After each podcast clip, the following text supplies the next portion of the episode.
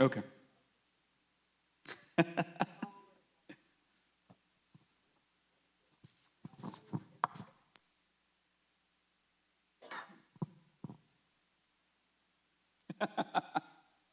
Sweet. So Stoltz prayer first. Right. Awesome.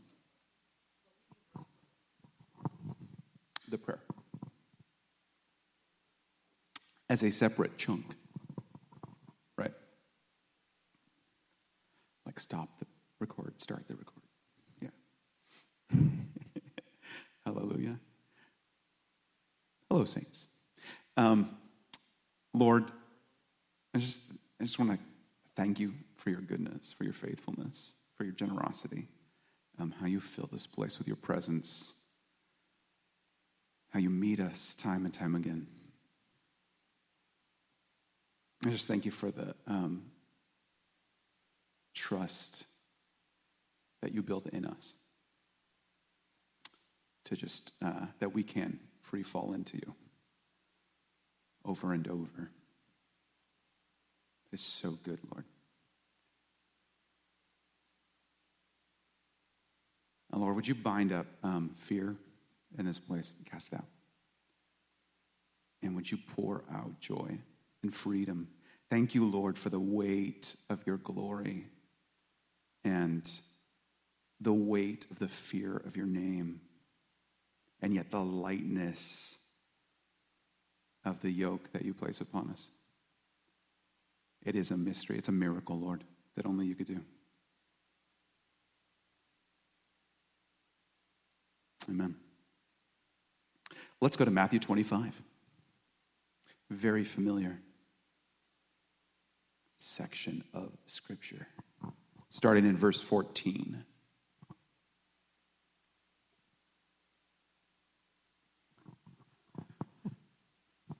I called this stewardship in my file naming. Kind of have to come up with a name when you save things on a computer, don't you? You can't just write a bunch of notes because it's got to have a name of some sort. So I'm going to talk about stewardship today. Matthew 25:14. For the kingdom of heaven is like a man traveling to a far country who called his own servants and delivered his goods to them. And to one he gave 5 talents, to another 2, to another 1, and each according to his ability, and immediately went on a journey. So we're all, I'm pretty sure, familiar with this thoroughly.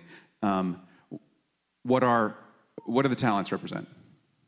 What are the first things that come to mind when you're like, in the parallel of talents, this is what the talents are. Strength, gifts, like spiritual gifts, time, resources, right? They're actually on the face, money in the parable. Okay, cool. I had skills too, like which are gifts too, but even our and strengths. Cool. To one he gave 5 talents, to another 2, to another 1, each according to his ability, and immediately went on a journey. Then he who had received the 5 talents went and traded with them and made another 5 talents. And likewise, he who had received 2 gained 2 more also. But he who had received 1 went and dug in the ground and hid his Lord's money. And after a long time, the Lord of those servants came and settled accounts with them. And we know where this is going because we've read this probably 1,000,000 times and talked about it 1,000,000 times. But I still am very aware that if you say to me, I want to be a good steward of X, like any of those things that we named, generally my head goes to protecting it. Like I want to be a good steward of finances. Our immediate thought is, what's a good steward of finances? Somebody who doesn't waste it, who doesn't throw it away, doesn't spend it on stupid stuff. It's mostly a sort of protective, making sure, that it's hedged in when we talk about that. Our idea of a bad steward is mostly someone who just goes crazy with the money. And yet, we know that's not actually what this particular parable says about being a steward. So he who had received 5 talents came and brought 5 other talents, saying, Lord, you delivered to me 5 talents. Look, I've gained 5 more talents beside them. His Lord said to him, well done, good and faithful servant. You were faithful over a few things. I'll make you ruler over many things. Enter into the joy of your Lord. He also, who had received 2 talents, came and said, Lord, you delivered to me 2 talents. Look, I've gained 2 more besides them. And his Lord said to him, well done, good and faithful servant. You've been faithful over a few things. I'll make you ruler over many things. Enter into the joy of your Lord. Then he who had received the 1 talent came and said, Lord, I knew you to be a hard man, reaping where you've not sown and gathering where you've not scattered seed. And I was afraid and went and hid your talent in the ground. Look, there you have what is yours. But his Lord answered and said to him, you wicked and lazy servant, you knew that I reap where I have not sown and gather where I have not scattered seed, so you ought to have deposited my money with the bankers, and at my coming I would have received back my own with interest. So take the talent from him and give it to him who has 10 talents. For to him everyone who has more will be given, and he'll have abundance. But from him who does not have, even what he has will be taken away. And cast the unprofitable servant in the outer darkness, there will be weeping and gnashing of teeth. And of course, we all know this as, you know, it's parallel to nobody who has a light puts a covering over it. You shine it out, right? We're meant, the things that were given from the Lord, we're meant to share them, use them, sow them as seeds, and trust that the Lord's going to produce from them. But I want to point out a little bit deeper than just don't hoard things today. The funny thing is I don't feel nervous talking anymore, but I still have to drink a lot. So sorry about that. So clearly there's something still there. Anyway. So back in 25:25, the wicked servant says, I was afraid. He says, I knew you to be a hard man, right before that, reaping where you've not sown and gathering where you've not scattered seed. And his deal is, like, I know who you are, and I'm applying that to what that means to me. And his Lord answers, wait a minute, you knew who I was, so then why didn't you do according to who I am? So I just want to point out that this is not just a parable that's talking about, like, don't hoard things, don't be stingy. You got to, like, spread what you're given. It's not just about being an open conduit. It's about the things that I have been given them, and they really belong to my master, right? They have been handed to these servants, but they were never the servants anywhere along the line. It's not the master going, here, I'm giving you these talents. They're yours now. Enjoy. He's saying, here, I'm giving you these. Do with them according to my character. And that's where the servant falls apart, is that he's like, I know your character, and yet I'm going to treat them according to how I see you and the consequences of who you are for me, not what kind of person are you, and these belong to you, and so they should be used as you would use them. Let's go to Numbers 14.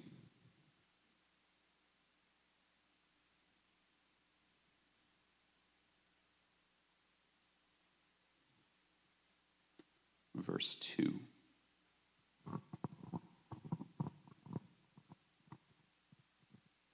All the children of Israel complained against Moses and Aaron and the whole congregation and said to them, if only we died in the land of Egypt, or if only we died in this wilderness. Why has the Lord brought us to this land to fall by the sword, that our wives and children should become victims? Would it not be better for us to return to Egypt? Which is pretty odd that they're like, it would have been better for us to die. You brought us out here to die. But, so they said to one another, let us select a leader and return to Egypt. Then Moses and Aaron fell on their faces before all the assembly of the congregation of the children of Israel.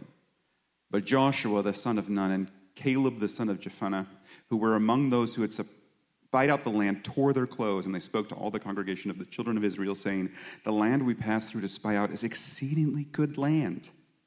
If the Lord delights in us, then he'll bring us into this land and give it to us, a land which flows with milk and honey. Only do not rebel against the Lord, nor fear the people of the land, for they are our bread. Their protection is departed from them, and the Lord is with us. Do not fear them. And all the congregation said to stone them with stones. Now the glory of the Lord appeared in the tabernacle of meeting before all the children of Israel. Then the Lord said to Moses, "How long will these people reject me? And how long will they not believe me with all the signs which I performed among them? I'll strike them with pestilence and disinherit them, and I'll make of you a greater nation and mightier than they." And Moses said to the Lord, "Then the Egyptians will hear it, for by your might you brought these people up from among them, and they will tell it to the inhabitants of this land. They've heard that you, Lord, are among these people, that you, Lord, are seen face to face, and your cloud stands above them, and you go before them, in a pillar of cloud by day and in a pillar of fire by night. Now, if you kill these people as one man, then the nations which have heard of your fame will speak, saying, 'Because the Lord was not able to bring this people to the land which he swore to give them, therefore he killed them in the wilderness.' And now, I pray, let the power of my Lord be great, just as you have spoken, saying, 'The Lord is long-suffering and abundant in mercy, forgiving iniquity and transgression, but he by no means clears the guilty, visiting the iniquity of the fathers on the children to the third and fourth generation. Pardon the iniquity of his people, I pray, according to the greatness of your mercy, just as you've forgiven this people from Egypt even until now." I tend to read this stupidly cynically. It sounds on the surface like a guy talking to his king and being like, "Oh, I know how to convince you. I'll appeal to you, you know, like what you get out of this." It sounds a little, doesn't sound righteous to me. On reading, you know, on face value reading, but I think it is fascinating that, you know, like it starts off with the Lord saying to Moses, I can do all of the things I promised Abraham, Isaac, and Jacob right here by wiping the slate clean and just using you, and I'll make you a great nation." Like it was not necessarily in Moses' best interest to argue on behalf of the people, like. He had a new deal right there, set up for him, boom, right at his feet. And yet he still goes, wait, Lord, let me talk about you. Let me talk about your glory in this moment. Moses had gotten to a point where he was so tied to the Lord's identity that he was like, "I don't want you to give me a new story. You've got a story going on, Lord, that I've connected into and identified with so strongly. It matters to me where your story is going in all of this."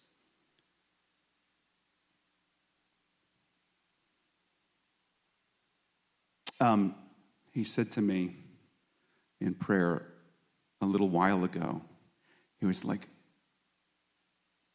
"Why do you think so much about me vindicating you? You know I'm going to vindicate myself. If you are connected to me, it's a given. If you've actually plugged into my story where I'm going, if you are actually submitted to what I'm doing, I cannot vindicate you apart from vindicating myself. I can't vindicate myself apart from vindicating you." And it just really showed me how much I still see a disconnect. How I see, you know, and I'm thinking about like the things God has given me that are connected to him. I'm thinking about, you know, this place, about how the time I've spent in prayer and about the truths I've spoken, and wanting those vindicated, but I'm wanting those vindicated as if they're somehow disconnected with him. There's a doubt in me about whether they'll be vindicated because I'm not thinking of them as still his things that I'm just carrying for a moment, that I'm just using according to his heart for a moment. I still think of them as things that he's given me to be mine for a while, when they're not. They're his the whole time I'm carrying them. And he can't not vindicate himself. That's him. He is righteous. Every knee is going to bow and say he is Lord by the end. Like everything that he has set in motion is going to be vindicated before all doubt. All doubt is going to flee. because it won't be able to bring an accusation against him. And if I am just carrying his story, instead of having him give me a story, then that vindication's assured. Let's go to Joshua. I'm going to leapfrog down time a little bit.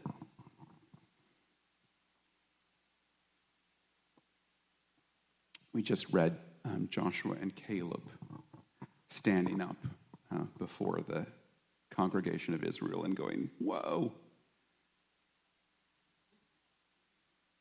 He's taking us into a beautiful land. Like, we see his story unfolding, just like Moses was like, you know, it's your story I'm worried about, not mine. Joshua 5:13.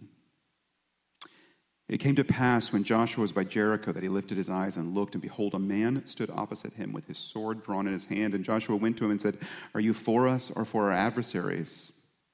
So he said, "No, as commander of the army of the Lord, I've now come." And Joshua fell on his face to the earth and worshipped and said to him, "What does my Lord say to his servant?" Then the commander of the Lord's army said to Joshua, "Take your sandal off your foot, for the place where you stand is holy." And Joshua did so. And of course, they took Jericho, right? And it was good for Joshua and the Israelites to take Jericho. They got the benefit of taking part of the land that was being given to them. But it was the Lord and his glory that all those who agreed and said, we're part of this, benefited from that. But it wasn't for their benefit as something detached.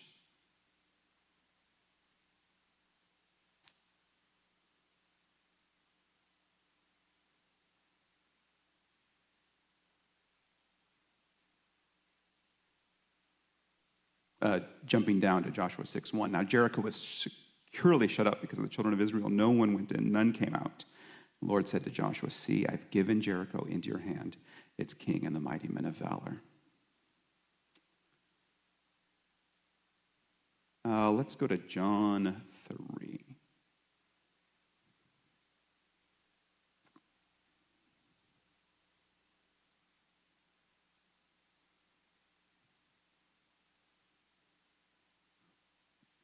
This is another, we're very familiar with this passage, although, you know, honestly, how much we pray and talk about the word, there's an astonishing amount of very familiar passages, but I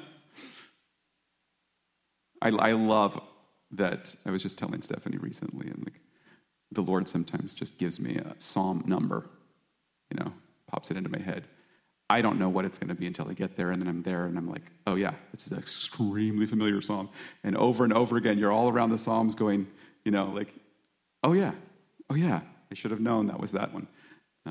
But I do not have a head for attaching the numbers to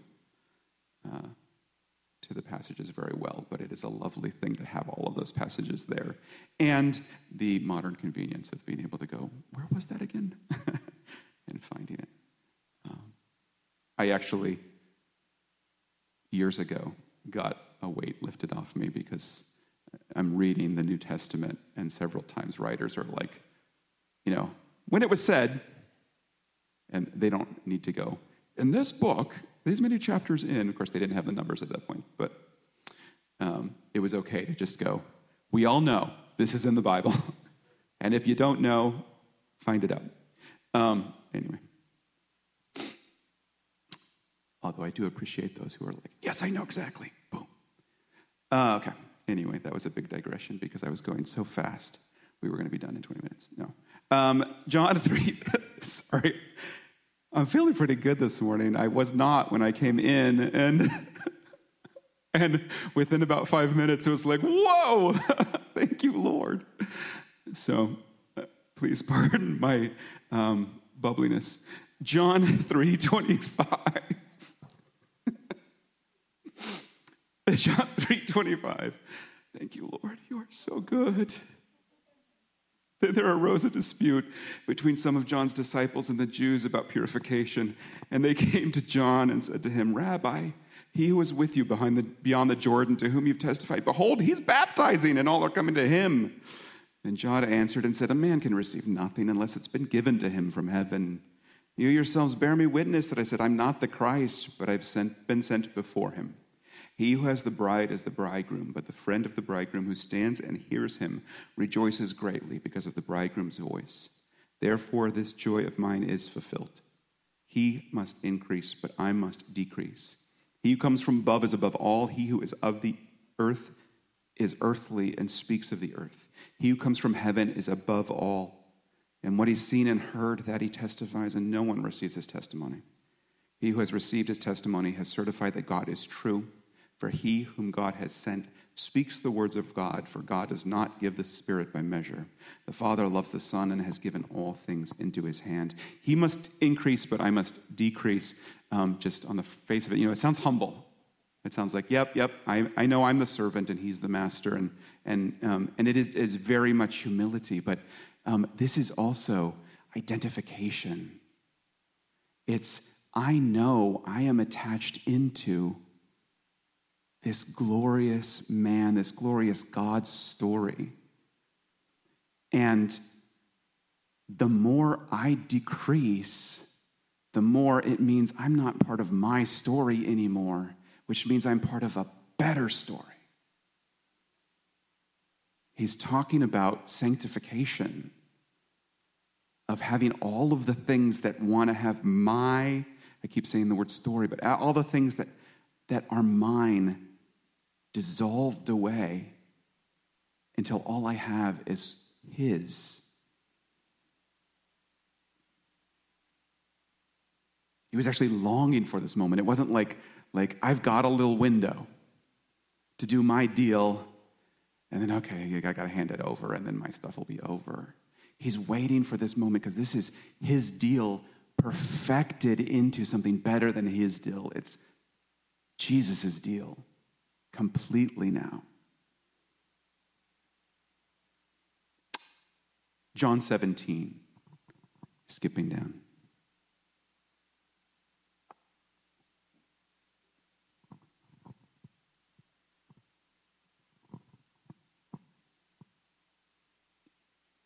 Jesus spoke these words, lifted up his eyes to heaven, and said, Father, the hour has come. Glorify your Son, that your Son also may glorify you. As you've given him authority over all flesh, that he should give eternal life to as many as you've given him.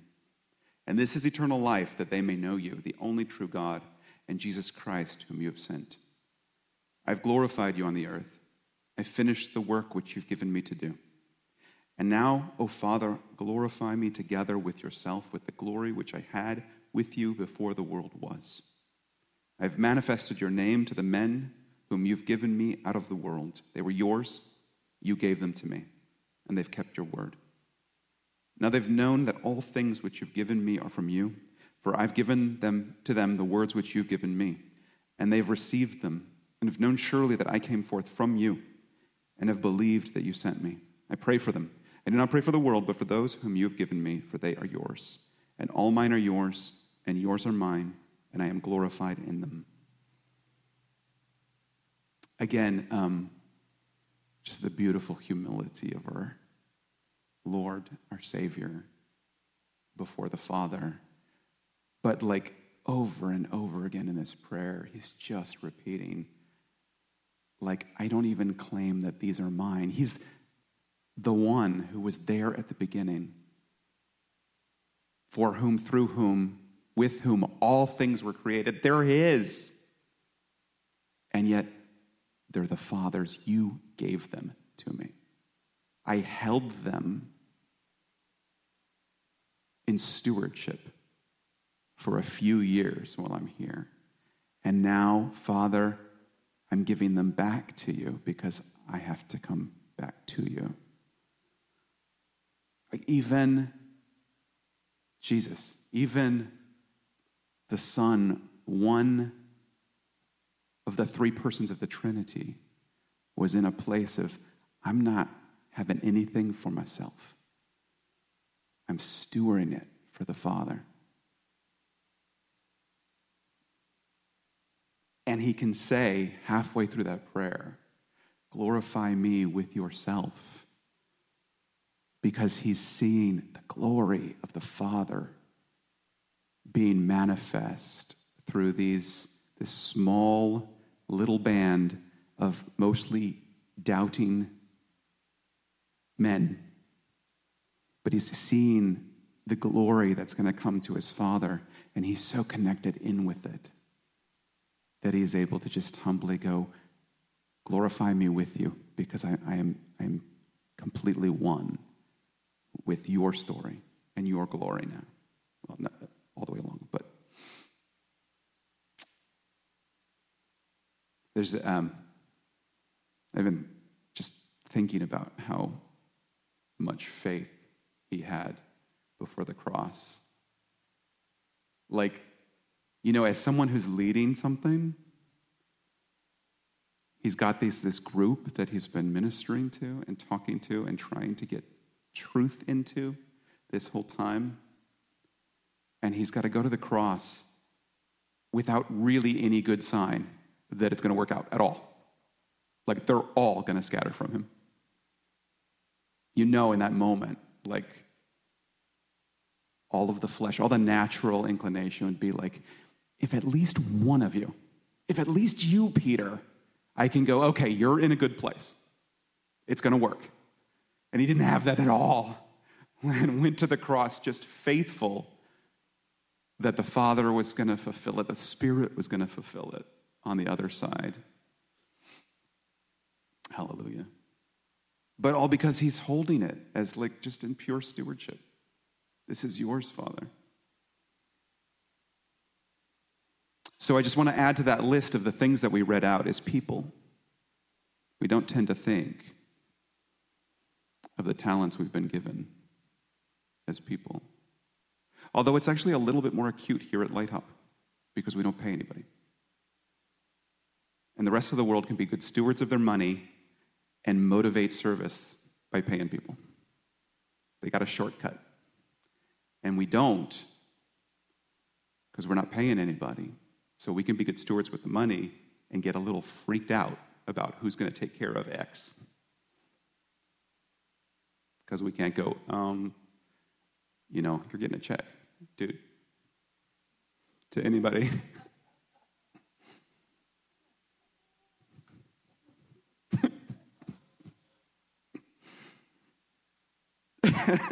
Let's go to 1 Corinthians.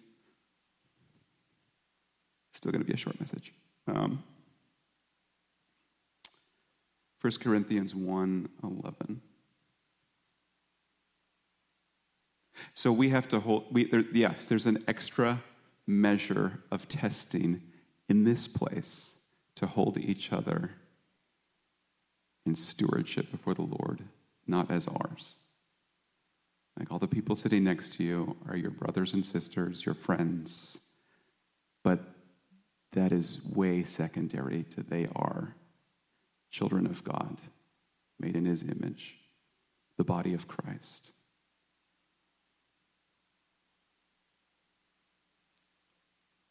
Oh, I lied. I didn't lie. I misspoke. Let's go back to John 21. I've got a little more than I thought. I had things out of order, so I had to bounce. John 21. We're going to skip down just a couple more verses of, or a couple more chapters of John. John 21:15. So when they'd eaten breakfast, Jesus said to Simon Peter, Simon, son of Jonah, do you love me more than these? He said to him, yes, Lord, you know that I love you. He said to him, feed my lambs. He said to him again a second time, Simon, son of Jonah, do you love me? He said to him, yes, Lord, you know that I love you. He said to him, tend my sheep. He said to him the third time, Simon, son of Jonah, do you love me? And Peter was grieved because he said to him the third time, do you love me? And he said to him, Lord, you know all things. You know that I love you. And Jesus said to him, feed my sheep. Most assuredly, I say to you, when you were younger, you girded yourself and walked where you wished. But when you are old, you will stretch out your hands, and another will gird you and carry you where you do not wish. This he spoke, signifying by what death he would glorify God. And when he'd spoken this, he said to him, "Follow me."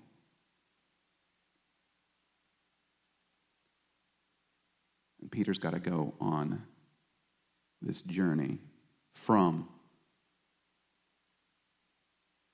being the star of a story where he is the right-hand man of Jesus, helping Jesus out, to, oh, I have got to now steward your flock, just as the Father gave you people to steward.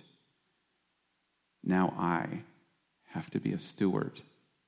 And it's not my story, and I am going to be led where I do not want to go, to a death like yours.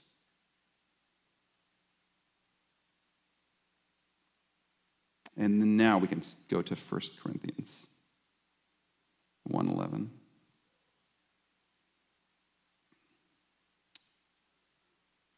Just to keep sort of touching on these people.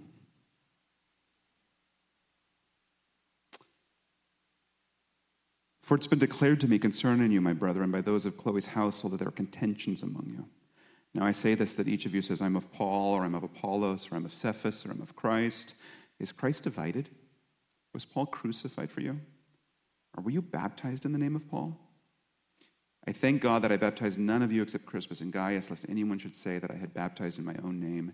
Yes, I also baptized the house of Stephanas. Besides, I do not know whether I baptized any other." Connected to this, he talks about, one person planting, another watering, and God giving the increase. And there's just in all of the churches that Paul oversaw and spoke into and corrected, they weren't his personal, oh, this is my deal. They were all held before the Lord. Oh, I see what the Lord's doing in you. And he's given me things to speak into that. And he's given me things to correct in that. But they're all, I'm holding this. This is the Lord's work that I get to steward for a time. And don't assign it to me. Especially not so that you can one-up each other. Like it's just the complete opposite spirit of how I've held you, and yet you're trying to make it into the complete opposite thing.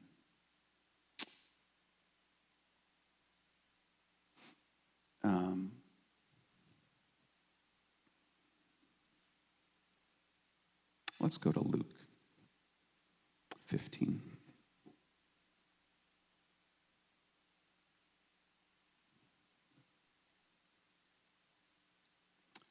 I feel like this is very much tied to the last thing I got to share, which was, I'm trying to talk and find a section at the same time, which is difficult. Last thing I shared, which was really about how we see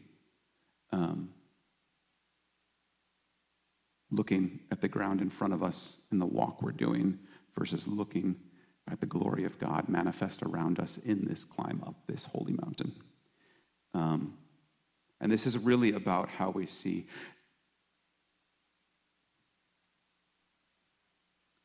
all the things that we've been given to do, to hold. Do we really, in our hearts, know that this is something of the Lord's that I've been given to carry a little while? And you think about, how you feel if somebody gives you something really precious for a little bit to use, something really expensive, something really meaningful tied to them, and how you feel and walk with that versus your own stuff. It's a very, very different thing. Yeah. 15, Luke 15:11. Then he said, a certain man had two sons, and the younger of them said to his father, Father, give me the portion of goods that falls to me. So he divided to them his livelihood, and not many days after, the younger son gathered all together, journeyed to a far country, and there wasted his possessions with prodigal living.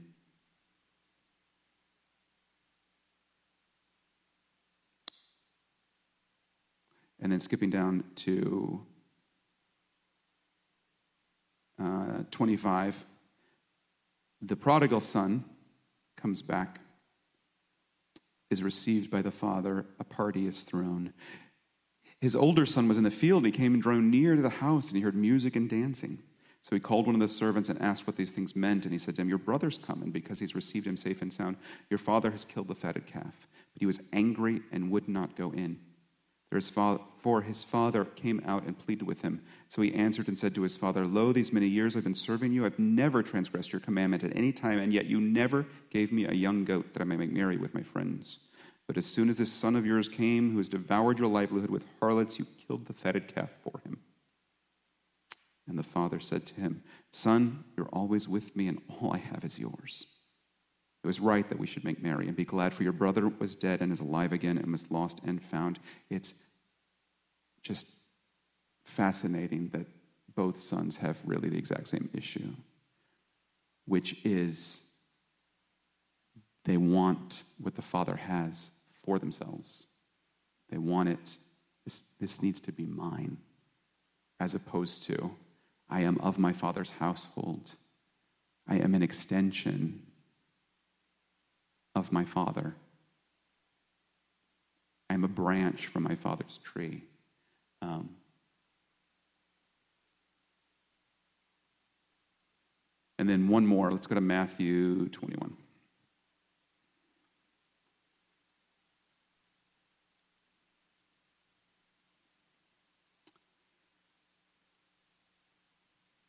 One of the things he said to me recently is, whenever I correct you,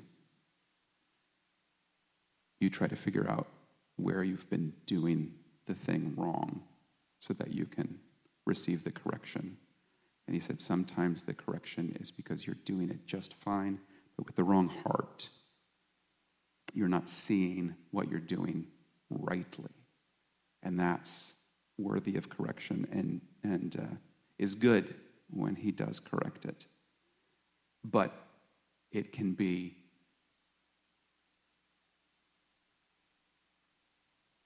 undermine the correction if it's about, let me find where I didn't do it. Because the important thing is where your heart is determining those things.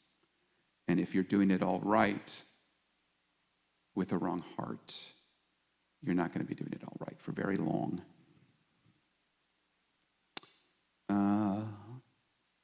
Matthew 21:33.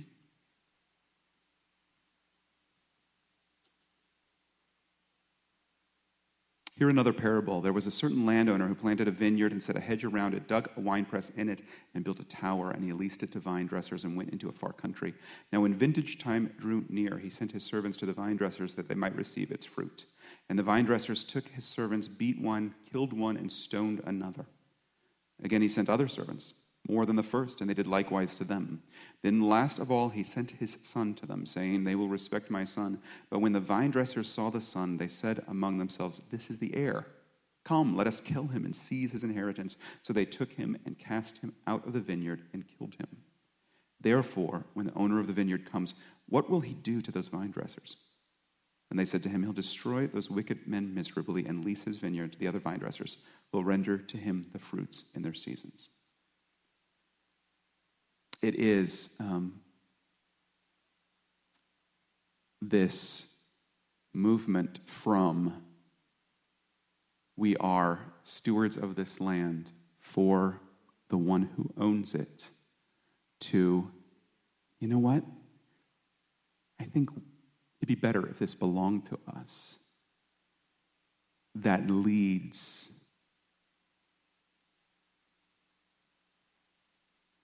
to the place of crucifying Jesus, of rejecting the Son sent to reestablish the Father's authority. It sounds like a little thing to say, you know, see things rightly. But seeing things rightly goes right to the core of where our heart is at. And everything else springs up from that. And it's when we think, you know what, it would be better if I wasn't a steward of this, but an owner, that we completely derail. It's in the earth right now to stake out claims and defend territory, especially in the church. And that is a huge sign that the stewards have decided that this is theirs to defend instead of his held in stewardship. And the temptation is strong there.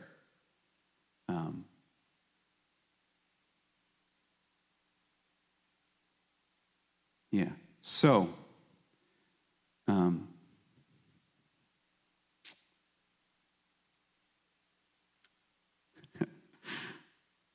went from kind of goofy to very sober right there. But, going back to Jesus' prayer, I want to see as my highest goal, handing everything back at the right time that the Lord has put in my hands, be able to say to him, I pressed into holding these things as you would have held them, as you say to hold them, as opposed to as if they were my things, even loaned for a little bit, but my things for a bit. And that's going to be a beautiful, beautiful thing to do, where I have done it, to go, these are yours. I'm so glad I've carried them to this point where I am a part of your story completely, and I've shed all of my story in the process and gained such a better one. And this really is about all of our money and our time and our skills, and most about people. So Lord, I just thank you that you send waves of servants. Lord, the hearts of men. And I thank you that you have given us a place to steward and to keep returning back to stewarding when our grip gets a little tight on it. Would you keep us in that way, Lord? Lord, I want to look at my brothers and sisters, my friends, my kids, my wife, as not as gifts from you, but as beautiful things that are yours. And the gift is that I get to carry them a little while. Would you do that in my heart? I know, Lord, this is one of those doors of freedom that you said was open. Would you carry us through into it? Amen.